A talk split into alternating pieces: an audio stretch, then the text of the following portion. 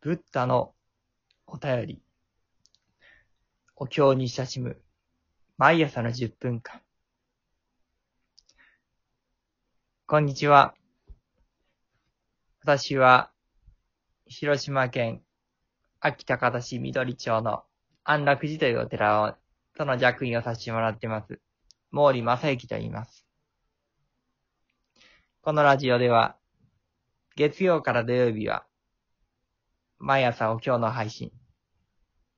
そして日曜日には、小出陽子さんを聞き手にお招きいたしまして、なぜ今お経なのか。そんなテーマのもとに、自由に話させてもらっております。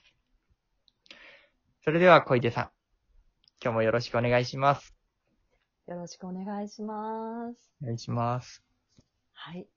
えー、前回ね、あの、まあ、仏法を聞けば聞くほど苦しくなることもあると。うん。まあそれはどうしてかというと、まあ、やっぱりね、あの、まあ、自分自身のこう、命のあり方というかね、うん。うん、そこを見つめていくことによって、えー他のすべての命、うん。うん、のあり方にもこう、目が開いていく。うん。うん、その上で、それでも、こう、まあ、例えばね、こう、他の命をいただかなければ、自分の命がつながっていかないとか、うん。うん、まあ、あるいは、こう、自分がね、えーまあ、前生で、うん自分の、えー知らないところでね、計り知れないところで、あの、犯してきた罪っていうものにまで、こう、目が行くようになると。うん。うん、まあそうなってくると、あの、いよいよこう、懺悔の気持ちというかね、うそん。の残機の念というのがこう湧き上がってきて、うん、罪の意識、うん。えー罪悪人獣の凡部でしたっけあ、そそういうう。言葉もありますよね。う。うんん。まあそこへの自覚というものがね、あの、深くなっていく。そういう意味で、あの、仏法を聞けば聞くほど苦しくなることもあるっていうね。うんう。ん、ただ、その苦しいだけじゃなくて、うそんの苦しいからこそ、自分では引き受けきれないからこそ、まあ、ある意味、こう、仏様にお預けできるということが、うん。あの本当の意味でありがたいなという気持ちも湧いて出てくると。うん。うん、まあ、そのようなお話だったと思うんですけれどもね。うん。うん、ちょっとこのあたりね、あの、毛利さんも、の、えーまあ、ご自身の、えー体験、体感からね、またさらに解説していただけると嬉しいなと思うんですけれども。ありがとうございます。あのーそうですね、こう、まあその、罪悪感といっては、ことさらにこう、自分自身をこう、責めるというか、そういうことが目的ではないというところが、まず一つ、うちょん、っと置いとかないといけないところだなということをうん、本当にそこが、してそ、こは本当に大事なところですね。はい。うん。ともするとそうなりがちなんですよね。うん。でもで、すね。うん。あくまでもこう、仏様からどう見えてるんだよっていう、この命のありようと言いますか。うん、うん、うん。そんな中でこうん、うんお釈迦様のですね、言葉でこんなご説法があったんです。あの、うん。え人の思いは、いずこへも赴くことができる。えうんしかし、いずこに赴こうとも、自分より愛しいものを見出すことはできない。あそんなことを言ったんですよ。ーうーん。で、この教えに、もう一個続きがあってですね。ええ自分がそうであるように、いかなる生き物、いかなる人にとっても、自分ほど愛しく大事なものはないのであるから、愛さねばならぬ、命を奪ってはならぬ、あというふうにですね、こう、繋いでくださーってえいるんえです。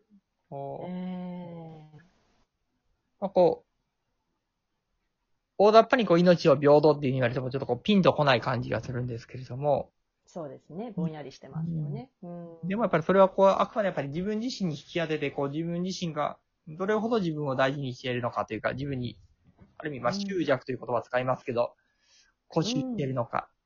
でもそれと同じように、、えー一つ一つの命がね、はい。やっぱり自分を大事にしてるんだっていう、う。うんん。この大事にしてる感じは自分だけではないんだよっていう。そこのところの視点といいますそうかですね。うん。ああ、まさしくね、あの、仏様の目と自分の目がこう重なるポイントというか、うん。仏様のまあ、目でね、こう世界を見渡すということがね、あの仏法を聞いていくと、そういうことも可能になってくるけれども、うんそれでもそれはどこまでもこう自分の目であって、自分は、この、個人としてのね、肉体を持った存在であって、うん。そこを生きていくしかないうんっていうところですよね。うん。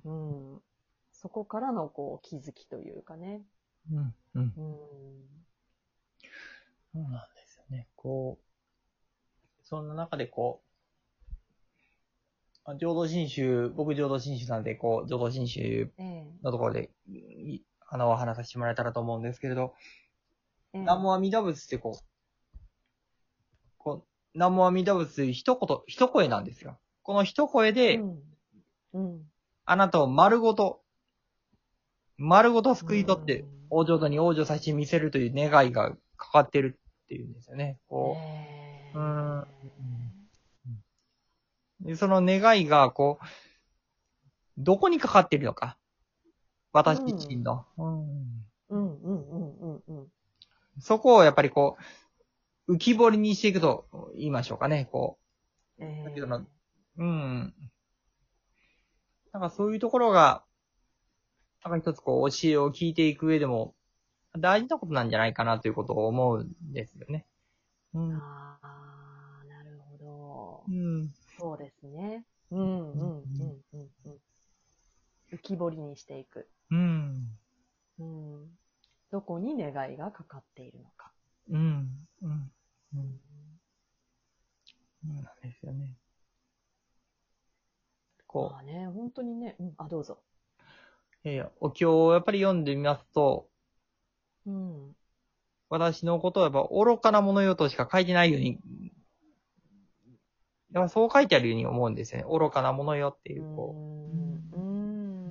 う、そう呼んでくださってるように、これはこう、お経に触れれば触れるほど、こう、そう、うーん。迫ってくるような感じがしていて、はい。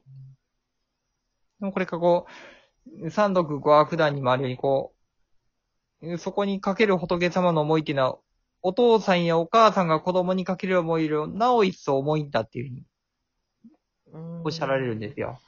うん。えーうーん。それぐらいのお慈悲というか、言葉は悪いかもしれないけど、もはや執念というかですね。う。うんーんそれをもってして、こう、何としても届けたいというか。うん。はい。あそんなお心があるんだよって。そんなお心にやっぱり触れさせてもらう。それが、仏法を聞く所詮なんじゃないかなということをですね、えーうーん感おりますね。うん。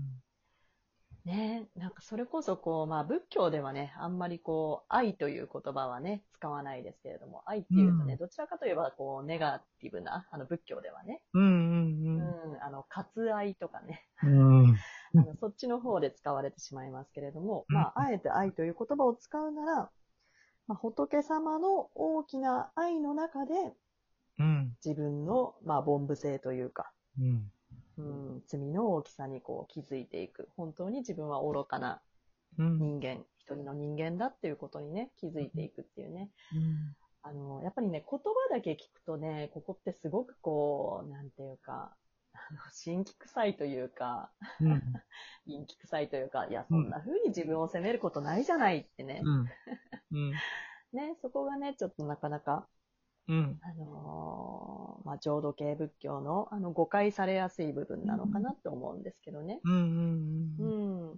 でも決して、ね、あの、ただ自分をこう、責めるだけじゃないんですよね。そこは必ず、まあ、仏様の大きな愛というか、うん。うん、思いの中で起きていることなので、それがセットなんですよね。そうですね。うん特にやっぱり浄土系になります。やっぱり死ということをやっぱ見つめざるを得ないところがあって、そうですね。そこにはこううん一人ぼっちになっちゃうんですよ。ですね。誰もついてきてくれないよって。そううん。うでもそこに一、人でうん死んでいくしかないわけですからね。ですうん。でもそこにこう、でそこ一点ですよね。そこ一点にこう、願いをかけて振り向けておられる方がいるんだよっていう、うん。そんなところにこうんう、触れてもらうというかね、それはもう、こう、うんうん聞くというよりはむしろそこで触れるというか、うんうんうん。なんかね、こう、ブッダのお便りでお経を配信してますけれども、ええどういったご因縁が動くか僕にもこう、わからないところがあるんですけれども、うんうんやはりでもやっぱりそこにね、こう、そこ一定をめがけて私を心配してくれてる人がいるんだといううなんかそんな、働きといいますか、ええそんなものを、に、まあ、触れるという言葉が近いかな。触れるというか、うん、感じ取る、感じ取る。なんかそんなことが、ね、こう体験的というか体感的にこう、やっぱ仏教にね触れることができたらいいなと思うんですよね。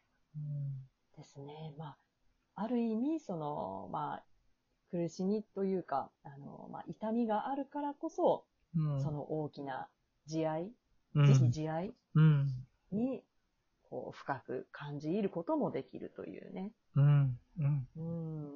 痛い、苦しいだけじゃないんだ。そうなんです。うん慈悲の日はやっぱ悲しみなんですよね。うん。ねえ、悲しみね。